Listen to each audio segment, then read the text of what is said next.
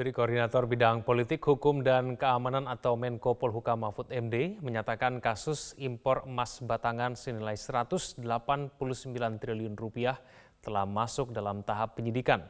Mahfud tak menampik sudah ada tersangka dalam kasus ini. Kepastian terkait penetapan tersangka dalam kasus impor emas batangan senilai 189 triliun rupiah ini disampaikan Menko Polhukam Mahfud MD di kantor Kemenko Polhukam Jakarta 13 Juni kemarin. Mahfud MD yang juga menjabat sebagai Ketua Komite Koordinasi Nasional Pencegahan dan Pemberantasan Tindak Pidana Pencucian Uang mengungkapkan, Komite TPPU akan terus mendalami kasus ini. Petugas juga telah menggeledah dan menyita sejumlah barang bukti dari berbagai tempat.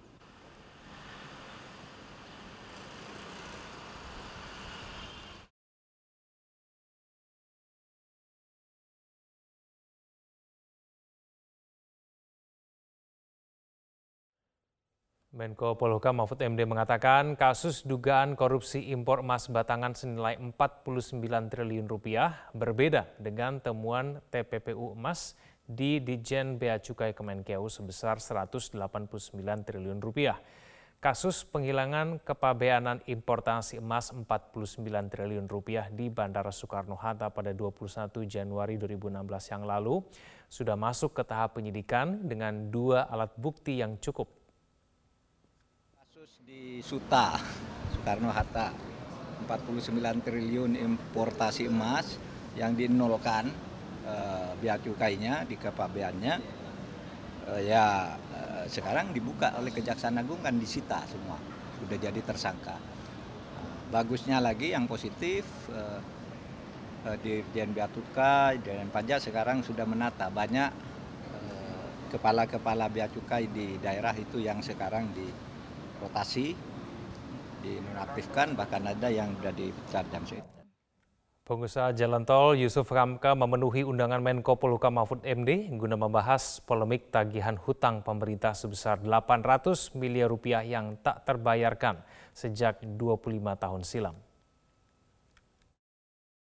Pengusaha jalan tol Yusuf Hamka selasa siang mendatangi kantor Kemenko Polhukam di Jalan Medan Merdeka Barat, Gambir, Jakarta Pusat.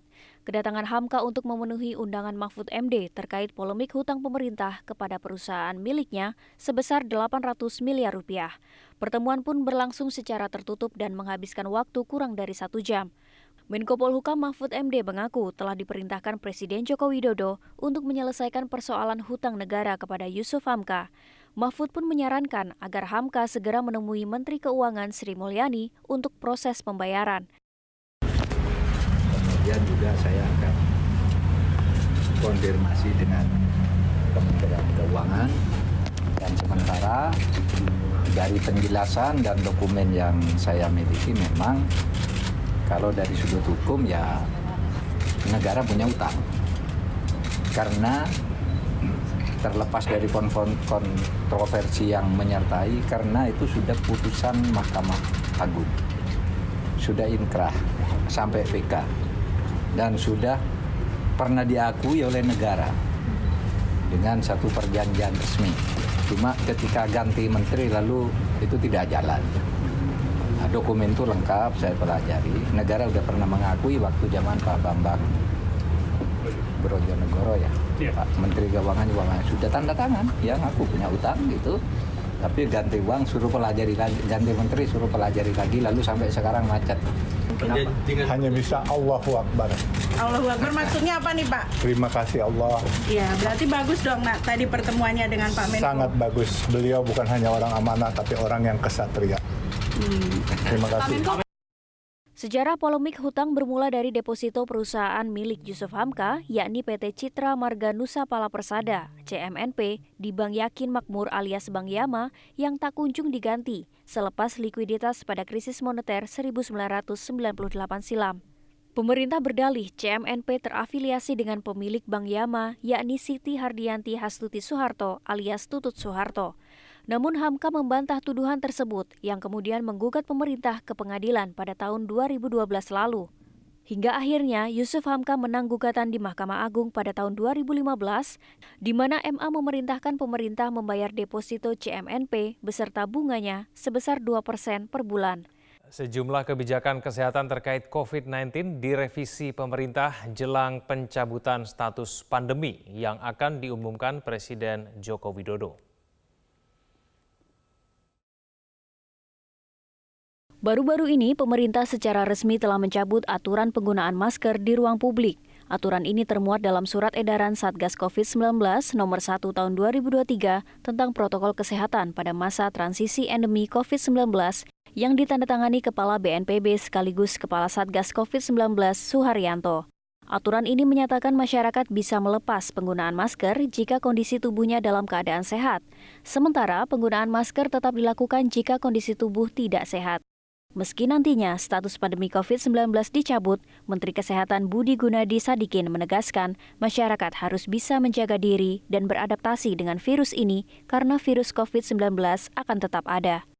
Jadi sudah ketemu dengan WHO dan WHO sudah memberikan apresiasi ke Indonesia bahwa penanganannya bagus. Yang kedua, Indonesia juga merupakan salah satu negara dari a few yang berkonsultasi dengan WHO mengenai penghentian pandemi ini. Karena ini kan pandemi dunia sifatnya bukan masing-masing negara. Dan WHO memberikan guidance kayak tadi. Itu yang mesti dipastikan bahwa masyarakat memahami protokol kesehatannya seperti apa Nomor dua, sistem surveillance-nya atau sistem screening-nya, deteksinya juga masih siap. Nomor tiga, itu obat-obatan sama fasilitas rumah sakit kalau kena juga masih siap. Yang keempat, vaksinnya juga masih tersedia. Itu sih, dan empat itu kita update progresnya kita seperti apa. Mereka happy dan mereka menyerahkan kembali ke Indonesia untuk mengambil keputusan. Terkait layanan vaksinasi, Kementerian Kesehatan memastikan program vaksinasi COVID-19 tetap berlanjut di masa endemi. Vaksinasi COVID-19 akan diintegrasi ke dalam program rutin pemerintah sebagai upaya mitigasi jangka panjang. Kepala Biro Komunikasi dan Pelayanan Publik Kemenkes Siti Nadia Tarmizi menyampaikan, vaksin menjadi bagian dari proses pertahanan yang nantinya saat protokol kesehatan dilepas pelan-pelan, syarat vaksinasi dilepas jadi fakultatif. Ia juga menerangkan vaksinasi COVID-19 terbukti memberikan perlindungan bagi penerima manfaat dari keadaan gejala berat yang membutuhkan perawatan medis rumah sakit. Sementara untuk pembiayaan COVID-19, BPJS Kesehatan siap menanggung biaya perawatan pasien COVID-19 usai status pandemi dicabut. Oleh karena itu, masyarakat harus Koalisi Perubahan untuk Persatuan mewaspadai pihak-pihak yang berupaya menjegal pencapresan Anies Baswedan. Koalisi Perubahan konsisten pada piagam kesepakatan bahwa penentuan cawapres ada di tangan Anies Baswedan, tapi masih saja ada pihak-pihak yang berupaya menjadi pelakor politik.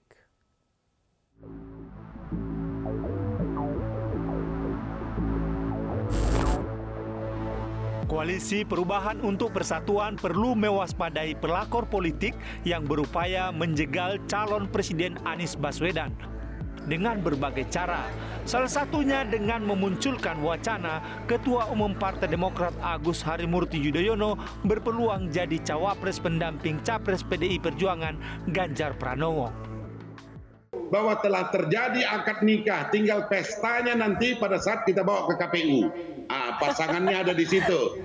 Ya, mudah-mudahan juga orang-orang itu juga tahu bahwa akad itu telah ditandatangani dan dipublikasi sehingga jangan sampai nanti ada model-model uh, pelakor politik dan sebagainya yang kita nggak harapkan. Partai Demokrat konsisten tetap berada dalam koalisi perubahan untuk persatuan yang beranggotakan Partai Nasdem, Partai Demokrat, dan PKS. Soal siapa cawapres pendamping Anies Baswedan, Demokrat menyerahkan sepenuhnya kepada Anies Baswedan sesuai dengan piagam yang ditandatangani bersama Koalisi Perubahan untuk Persatuan. Demokrat sampai dengan saat ini konsisten berjuang bersama Mas Anies Baswedan di koalisi perubahan. Tapi kalau ditanya ke kami siapa cawapresnya Mas Anies, ya itu silakan ditanyakan kepada Mas Anies karena urusan cawapres ini udah selesai lama. Ya, kalau di koalisi perubahan udah selesai lama. Kenapa? Lama maksud apa? Sudah ketika kami tanda tangani piagam, namanya itu ya. sudah kami berikan mandat kepada Mas Anies. Hingga saat ini Anies Baswedan dan Ganjar Pranowo yang sudah resmi deklarasi maju sebagai capres dan masing-masing belum menentukan cawapresnya. Kontrak politik antara PD Perjuangan dan bakal capres PD Perjuangan Ganjar Pranowo menjadi sorotan publik. Kontrak politik itu diduga berkaitan dengan penentuan menteri yang akan duduk dalam kabinet jika terpilih sebagai presiden dalam pemilu 2024.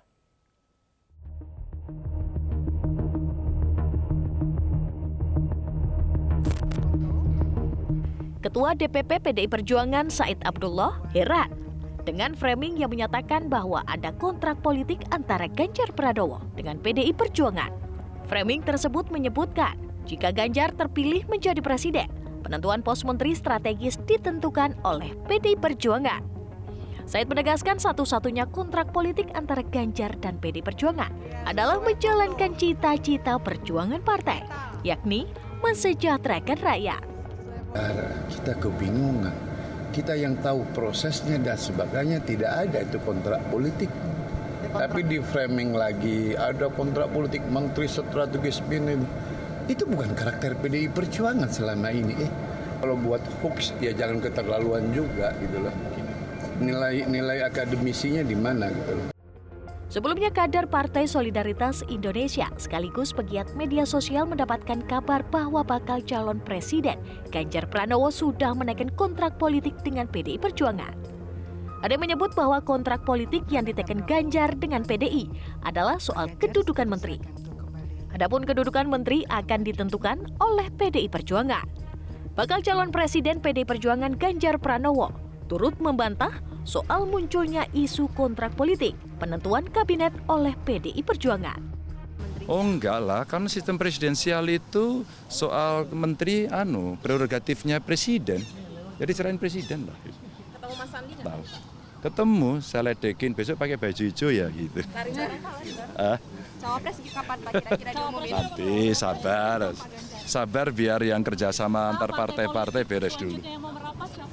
Ada ada bentar lagi. Siapa Pak ciri-cirinya? Hah? Warnanya, ciri-cirinya seperti warna yang ada dalam pelangi. Belum terpilih presiden sudah ramai soal susunan kabinet. Padahal penentuan menteri adalah hak prerogatif presiden, bukan urusan parpol.